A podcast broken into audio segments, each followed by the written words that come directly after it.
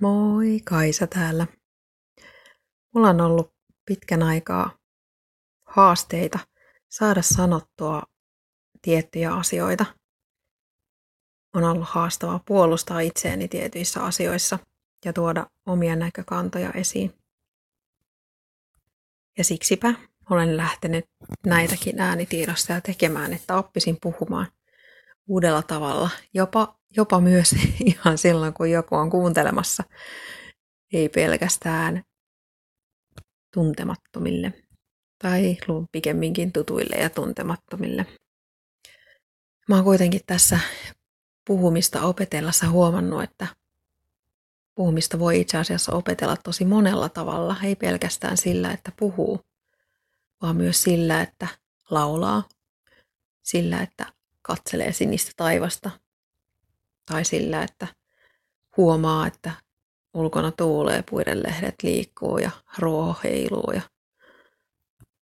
ja myös tuottamalla tiettyjä, tietynlaisia ääniä,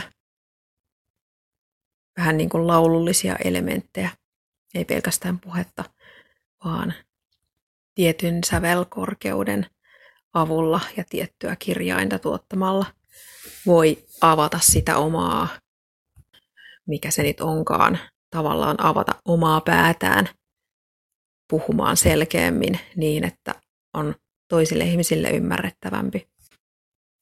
Ja tavallaan yllättävää, todella yllättävää, mutta olenhan mä tästä kuullut aikaisemmin, niin on ollut myös se, että sillä, että ei puhu yhtään mitään välillä, ei yhtään mitään, niin silläkin on iso merkitys, koska se avaa sitten taas ajatuksia, tuo uusia näkökulmia. Eli jos on kovin puhelias ihminen, niin tekee hyvää välillä olla puhumatta yhtään mitään.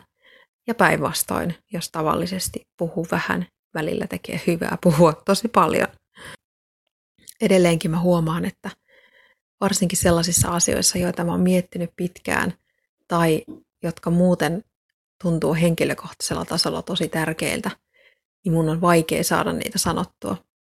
Vaikka kyseessä olisi johonkin koulutukseen liittyvä tietty kysymys, niin välillä voi olla tosi vaikea, vaikeeta saada se kysymys kysyttyä. Kysy- voi olla tosi vaikeaa saada se kysymys kysyttyä, vaikka vastaus siihen tulisi ilman muuta täysin ystävällisesti, niin joskus vaan on vaikeaa.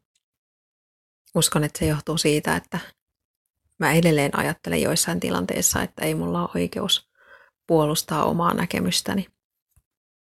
Ja siitä huolimatta mä teen niin, että yritän suojata jotain itsessäni, vaikka mun on tosi helppo sanoa muille ihmisille, että, että älä nyt viitti, että ei, ei tarvitse pelätä, että mä loukkaantuisin siitä, että sä sanot oman mielipiteen. Kyllä, kyllä oman mielipiteensä saa aina sanoa. Mä en kuitenkaan itse noudata omaa neuvoani. Mä ajattelin pitkään, että se, että mä en tykkää puhua itsestäni, tai tuntuu siltä, että mä en tykkää puhua itsestäni, johtuu siitä, että mä oon niin tottunut kuuntelemaan muita.